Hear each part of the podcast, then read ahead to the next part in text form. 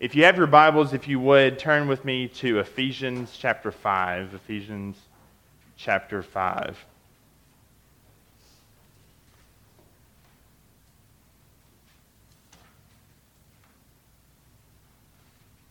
Ephesians chapter 5. We're going to pick up in chapter 5 at verse 15. We'll read the passage and then I'll, I'll pray for us. Ephesians chapter 5, starting in verse 15, we're going to read through 21. Look carefully then how you walk, not as unwise, but as wise, making the best use of the time because the days are evil. Therefore, do not be foolish, but understand what the will of the Lord is, and do not get drunk with wine, for that is debauchery, but be filled with the Spirit, addressing one another in psalms and hymns and spiritual songs singing and making melody to the Lord with your heart, giving thanks always and for everything to God the Father in the name of our Lord Jesus Christ, submitting to one another out of reverence for Christ. This is the word of the Lord. Let's pray. Father, I thank you for Trinity Fellowship and I thank you for your word. Would you please, please allow your Spirit to come and help us understand the text to do the thing that I can't do and open eyes and speak to hearts and heal where healing needs to happen this morning and resurrect where resurrection needs to happen this morning and strengthen where strength needs to happen this morning. Would you please let the word do the thing that you have promised it will do and not return void? We love you. It's in Jesus' name we pray. Amen. For much of my life as a Christian, uh, people have treated this idea of wisdom as if it was this elusive treasure that you both wanted and never wanted at the same time. It was the thing you were always praying for over situations, from parenting to dating, uh, from moving to getting a new job, but it was also the thing that you were constantly warned about that be careful, never pray for wisdom, because if that happens, bad things will happen to you. That apparently is the only way that you learn wisdom. And at some level, I, I get the, the train of thought, right? That Paul tells the Romans that suffering produces endurance, and endurance produces character, and character produces hope. So the, the logic is the only way I can really learn wisdom is through experience that I have to go through things in order to gain wisdom, and sometimes the things that I have to go through are going to cause me pain, like standstills on I 40, right? and, and I, I get it. I get the thought process. But what if acquiring wisdom wasn't really that difficult and scary? It's actually not. And that's what we're going to look at today as we look through walking in wisdom through the text today. We'll dig in 15 through 21. As we get into the portion of this letter, Paul is continuing his thought that he has had through really the back half of the letter. There, there's this really divide from about chapter 4 on, that the first half of the chapter Paul is laying out our theology, and then the last half of the chapter, he's laying out how we should live in light of that reality, or the way the scholars and the theologians put it, he's giving you the indicative and the imperative.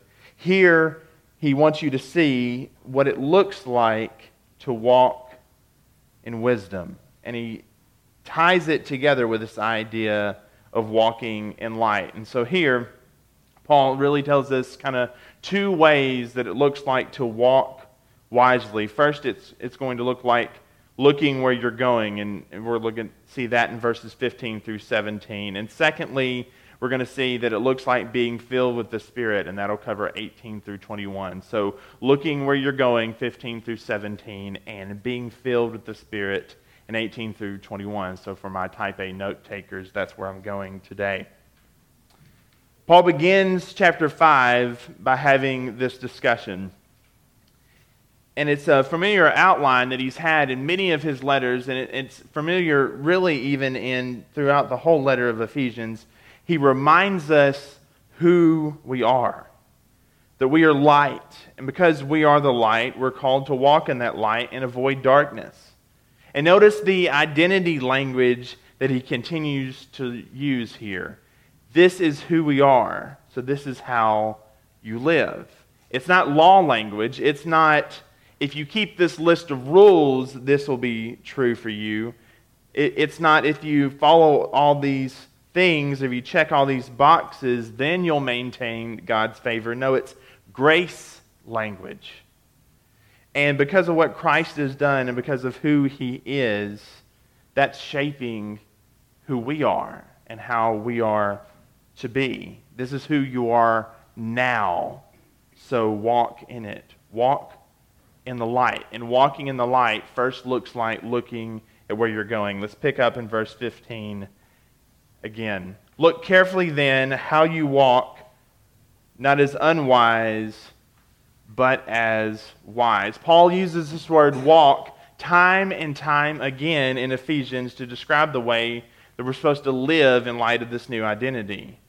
2 1. And you were dead in your trespasses and sins, in which you once walked, following after the course of this world, following after the prince of the power of the air, the spirit that is now at work in the sons of disobedience 2:10 For we are his workmanship created in Christ Jesus for good works which God has prepared beforehand that we should walk in them. For one, I therefore, a prisoner of the Lord, urge you to walk in a manner worthy of the calling to which you have been called. 5 2 And walk in love as Christ loved us and gave himself up for us, a fragrant offering and sacrifice to God. 5 8 for at one time you were in darkness, but now you are the light in the Lord. Walk as children in the light. You think Paul wants you to understand how to walk?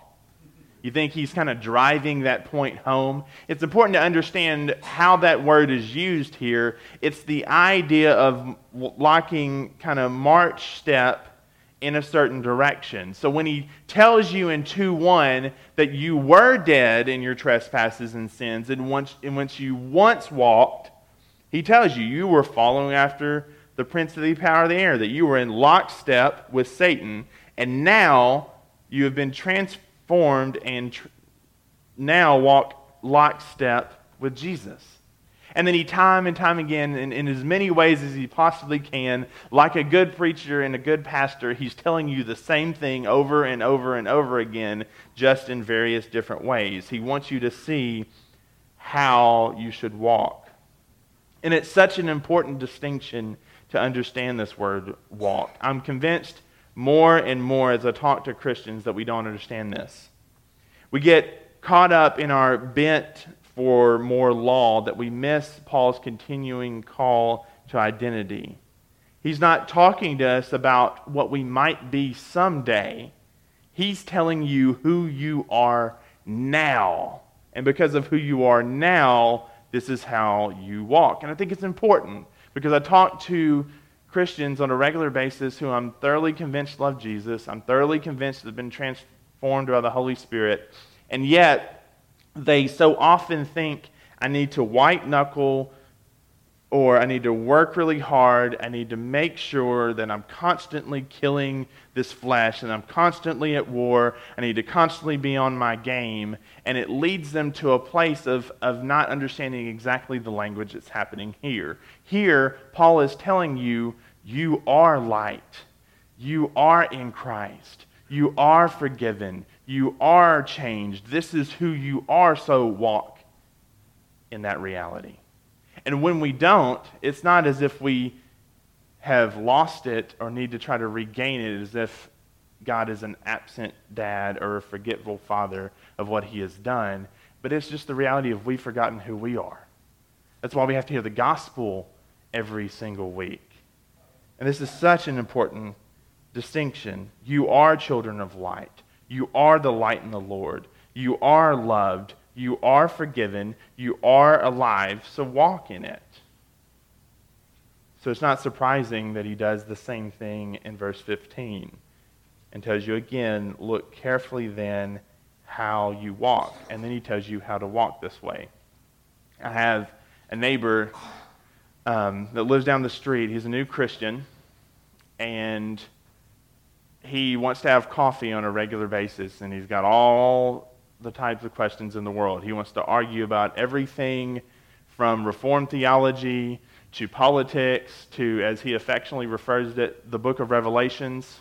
Like he just wants to talk about it all. And I'm like, well, there's just one revelation, but we'll get to that. And so on a regular basis, I have my buddy over and we sit at the coffee table and we talk about whatever it is that he's having questions about. Why? Because I'm teaching my little brother how to walk. It's no different than how we learned how to do kind of basic chores, right? That when it was time for us to learn how to wash the dishes, so mom and dad would, would be able to kind of outsource that, that chore and not have to do it as, as often, what did they do? They brought us up to the sink and they said, All right, I'm going to wash a dish, and then you try. And parents all over the world have been trying to do that ever since. right? Here, Paul's doing the same thing. Time and time again, he's going, Church, this is how you walk. This is how you walk. This is who you are. When you mess up, when you give into the flesh, when you gratify the desires of the flesh, when you are walking in sin, it's not as if you've lost your salvation or for, it's just that you've forgotten who you are. You don't have to wake up every single day and kill the corpse the, you have been crucified in Christ. And now it's not you who live, but Christ who lives, and you live in Christ. Stop trying to resurrect that dead corpse. That's who you used to be. This is who you are now. Remember that and walk in it. Paul's teaching us, like a good big brother, how to walk. And then he tells you how to do this in three distinct ways. First, he tells us verse 16. Making the best use of our time because the days are evil. Wisdom is understanding how to manage your time. But here, Paul isn't giving you a TED talk on how to be more productive. Instead, he's saying, in order to walk wisely, you need to understand that eternity is at stake. Now, personal confession time. I'm a, I'm a video game guy right? I like like just kind of wind down, try to lead my team to the Super Bowl because it's never going to happen in reality. Like that's that's what I like to do, right? And I, and I especially get caught up in a good Netflix documentary. Anybody else like just you'll get lost in a Netflix documentary? It's okay, you can admit it. And everybody everybody does it, right? I, and and I get it. And then I get to text like this, and it kind of smacks me in the face. Make the best use of your time because the days are evil probably didn't need seven episodes. I probably could have done two, right? And Netflix gets you because it's like next episode in five, four, three, two, and you're like, well, I was going to get up, but never mind, I'm here now. right? And these verses kind of smack you in the face. Not that there's anything inherently wrong with playing video games or inherently wrong with watching Netflix, but if it gets to the point to where we can get so easily caught up in little things, whatever it is, that it steals our time and we live as if we've got all the time in the world. And we really don't. We really do not. If you don't believe me that we don't have all the time in the world, I want you to take an older saint here to lunch today and ask them how fast it feels as if time is running. Time flies. And then think about the kingdom work and the opportunity that we have to participate in loving our kids, dinner with our neighbors, gospel conversations with those relatives or those coworkers that we've been meaning to have and we weren't really sure how to start. This is the day that the Lord has made. Let us rejoice and be glad in it. This isn't, this isn't a proclamation from Paul to invite you to be a prepper and gather all your canned goods and weapons and hide yourself from the world because of how scary it is. No, it's a reminder that eternity rests in the hearts of men.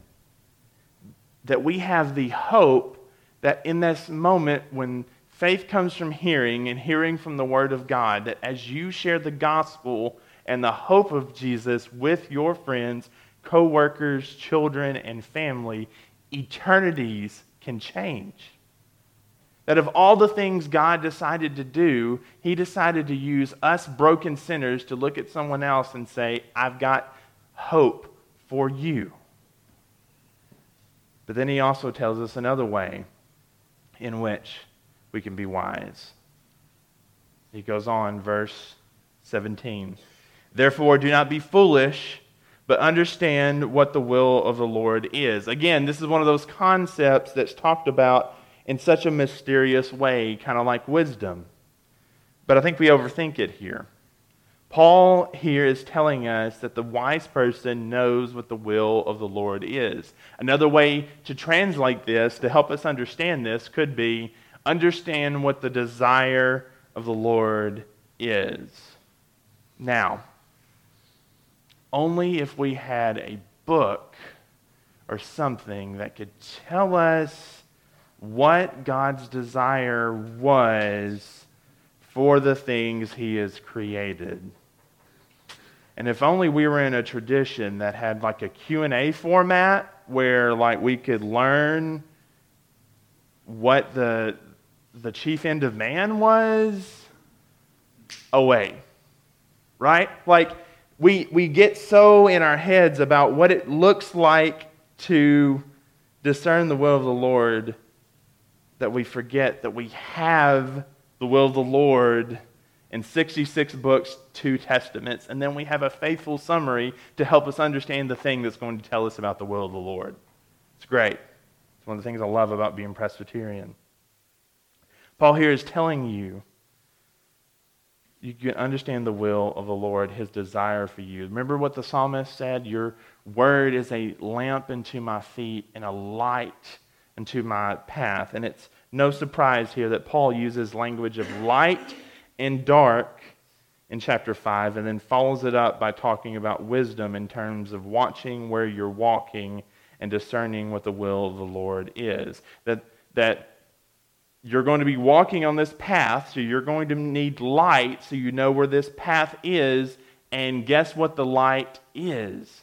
Your word is a lamp unto my feet and a light into my path. We don't have to guess what the will of the Lord is. We don't have to guess what his desire for our lives is. It's not an encrypted fortune cookie that we have to try to decipher and figure out what it means. We have the word of God, and in it is everything that we need for what? For life and godliness. How often have we taught our kids these questions and we often forget it? And notice how it builds on one another. Paul urges us to look how we're walking, avoid being un- unwise. Well, what does the unwise do? The unwise wastes time. The unwise is foolish. The unwise gets caught up in the here and now and forgets that eternity is at stake. So then Paul tells you not to be foolish. And you go, okay, how does that work? Well, basically, all foolish means is don't, that's being unwise. It's the same thing. He's telling you the same thing over and over. But how do we do that? We discern the will of the Lord. Okay, Paul, so how do we do that? By going back time and time again to the very place that we find wisdom. And that wisdom can be found in the Word of God. But Paul knows that life is hard. And Paul understands that. And that's why the Spirit leads Paul to tell us this third thing on how to look where we're going. And he says, verse 18, and don't get drunk with wine, for that is debauchery, but be filled with the Spirit.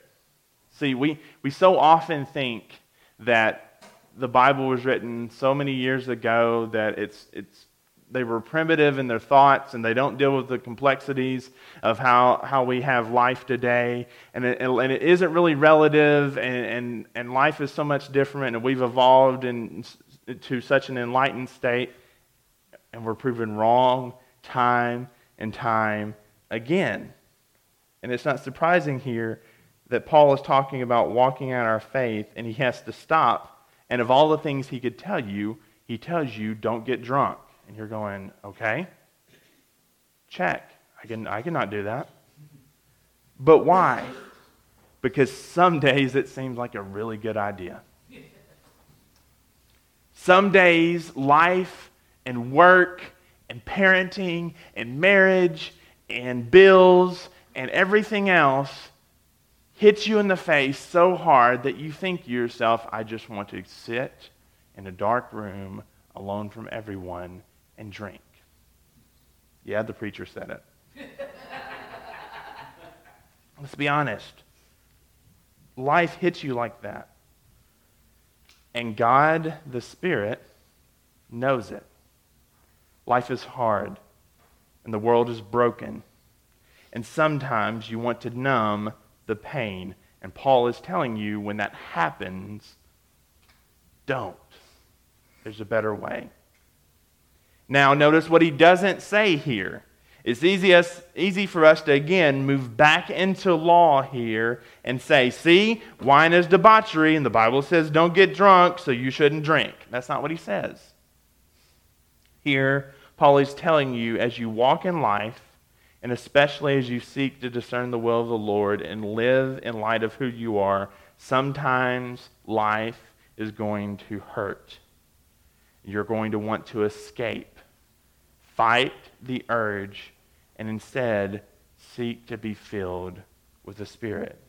Now, you may be confused by this word debauchery. It's one of those old school words that really just can be hard to understand. Here, all Paul is saying that if you try to numb yourself from all that's going, to, going on in your life, all that's going to do is lead to recklessness and not life. It's the Spirit who gives life, not grapes and barley. Grapes and barley are parts of creation. God created them, and He created you. And while they're good things, they're not ultimate things so when we try to find our life and hope and satisfaction in good things that aren't ultimate things, then we get disappointed when they don't live up to expectation. That instead, run to the one who raised you from the dead. And that leads us to this second aspect of walking into wisdom. We see that walking in wisdom also means being filled with the Spirit in verses 18 through 21. It says this but be, be filled with the Spirit, addressing one another in psalms and hymns and spiritual songs, singing and making melody to the Lord with your heart, giving thanks always and for everything to God the Father in the name of our Lord Jesus Christ, submitting to one another out of reverence for Christ. Now, just like before, we can hear this phrase, be filled with the Spirit and conjure up all sorts of possibilities for what that might could mean. We start thinking about those friends that we have that we sit with in Starbucks and they tell you all the time about how spiritual they are and how the Lord's telling them all sorts of things and you think that must be nice that never happens to me. And they talk about these, you know, they sit on their back porches and they have Instagram-esque devotions and you're going, dude, I was in Leviticus on the struggle bus. I don't know like I was in numbers trying to figure it out, and if I get through all the begats, I'll be doing great. Like, th- that's the kind of thing we start to think about. Or maybe it starts to define the type of church that you are. Are you a spirit filled church, brothers and sisters? Are you a full gospel church, brothers and sisters? As if the gospel could be fractions like a me- measuring cup, as if you were a third the gospel or a sixth the gospel versus the full gospel? we get to this part and we're expecting something super deep. All right, Paul, show me what it means to be spirit filled. I think I am graduated enough in the gospel that I can figure this out. Show me the complexity. It sounds intricate, it sounds advanced. But then the Spirit, again, via Paul, is like, no, it's not that complicated. Let me show you how this works. Are y'all ready to hear how to be spirit filled? Here we go. Sing the gospel. Give thanks to God always and for everything. Remember that it's the Father, through Jesus, who gives you what you need. Submit yourself to a covenant community who does these things every week.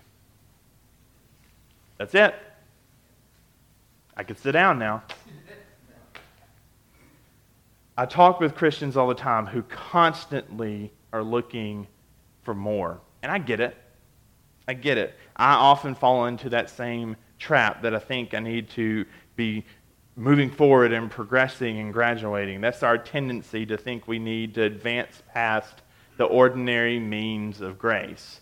And if you're, you didn't grow up Presbyterians, all the, all the ordinary means of grace means is the word preached and read, prayers, baptism, the Lord's Supper, reading the Scripture, singing the Scripture, what we do every week.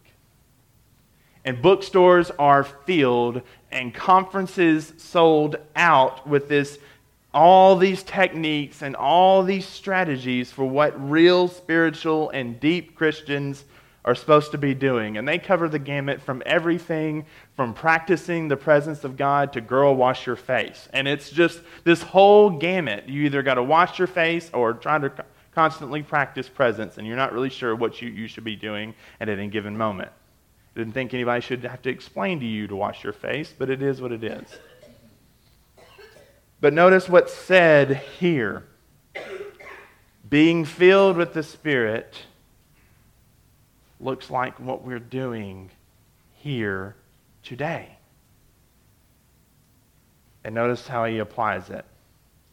First, addressing one another in psalms, hymns, and spiritual songs. There's much healing and restoration that happens when we meditate on the things that we're singing. Music is a powerful thing, and God knows that. He made it, so why would He not use it to communicate the gospel to us?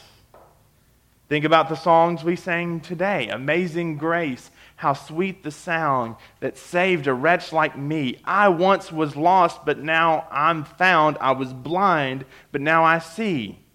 Through many dangers, toils, and snares, I have already come. It was grace that brought me safe thus far, and it's grace that's going to lead me home. Like, those things matter. It matters what we sing in church. That's why I'm so thankful for my buddy Heath, who spends time picking out songs that are going to help you instead of chants and unbiblical, terrible things that sound catchy. Like those words need to speak to your heart.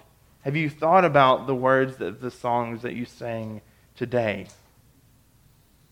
What about this classic? What can wash away my sin? Nothing but the blood of Jesus. What can make me whole again? Nothing but the blood of Jesus.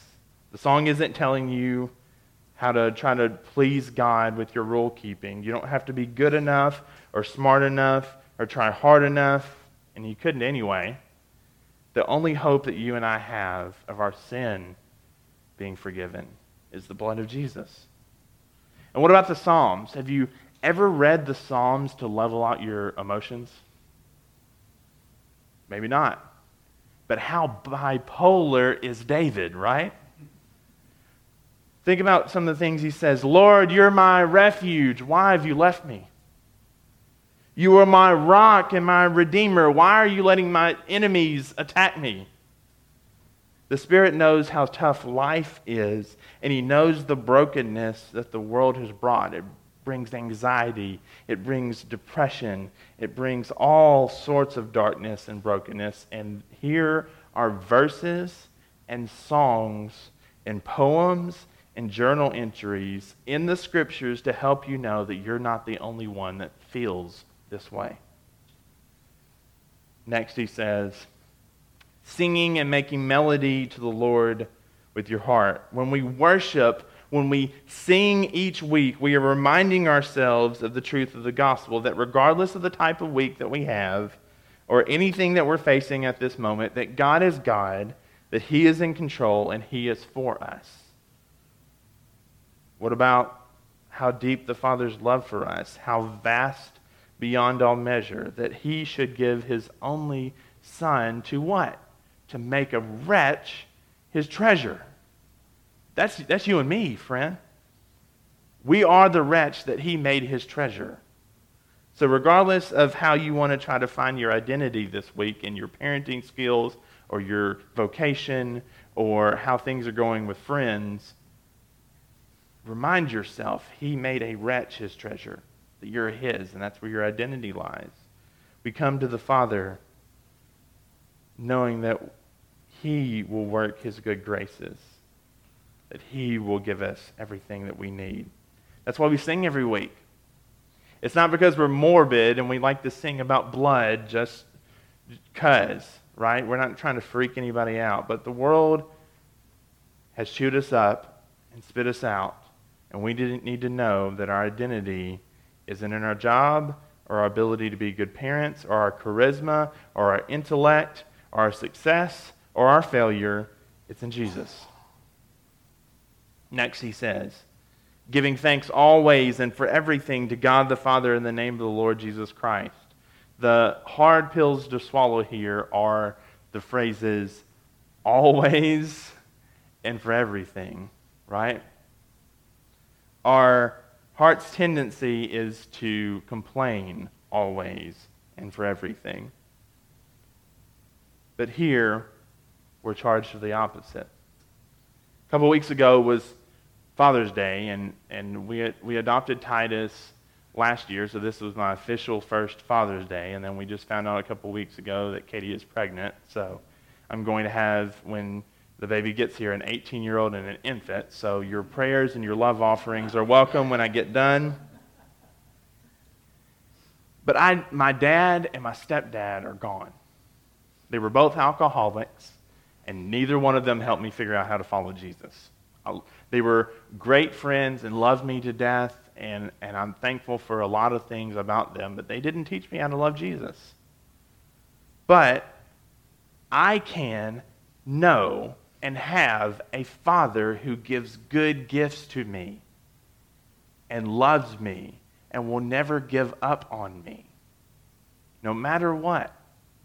No matter my failures, no matter my shortcomings, no matter whether I've got it together this week or not, he loves me anyway, and He will never give up on me. And I now have the opportunity to be a dad like that. I will fail, and I won't be able to nearly do it as well as God the Father. But I've got an example. So now I have an opportunity and a reason to be thankful always and for everything. But as I tell you this in the pulpit, I'm going to walk off and go to lunch, and I'm going to forget that. So I need to drag myself back to the covenant community every week and have brothers and sisters remind me and sing with me and go, I forgot to. That's why we're here. We need this, and we need communion, and we need the sermon because, you know, we're a basket case, and, and we're going to forget next week. So I'm glad to see you. And that's why the prosperity gospel, in and of itself, is the most atrocious thing that America has ever produced because it would lead you to believe that we need more than this, that we need to some sort of advance past this, and yet it leaves us empty when it doesn't provide. And it, it's so slick. It uses language like overflow and abundance, and I'm believing Jesus for whatever fill in the blank as if being spirit filled is some sort of secret code that breaks the slot machine to heaven. When re- in reality, it's just a 21st century version of God knows that if you eat from this fruit, you'll be like Him. And if you eat, things will be better. That's why Paul gives us this last aspect of what it looks like to be spirit filled submitting to one another out of reverence for Christ. It's no coincidence that he ends on this call to action as he's about to lead into children and parents and slaves and masters. We need the covenant community in our lives. We need the new family that God has given us to walk beside us and walk us through the good and the bad. We need them to point us to Jesus. We need them to, to lift us up. We need to lift them up and point them to Jesus. We are a single body being molded and shaped by the gospel, shining light into the darkness around us and glorifying God through word, through prayer, and through sacrament. Walking in wisdom means looking where you're going. We do this by making the best use of our time, understanding the urgency of eternity. It's understanding the will or the desire of the Lord for our lives and how that's only found in our identity in Jesus and in His Word.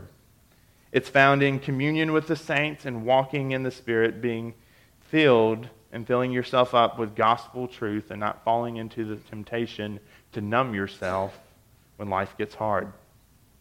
Wisdom isn't elusive, it isn't scary. It's found in Jesus and the community of brothers and sisters that He's put around us. May we find wisdom in the ordinary means of grace and continue to seek to be filled with His Spirit today. Let's pray. Father, I thank you for your word. I thank you that we don't have to guess about what wisdom should look like. I thank you that you have given us everything that we need for life and godliness.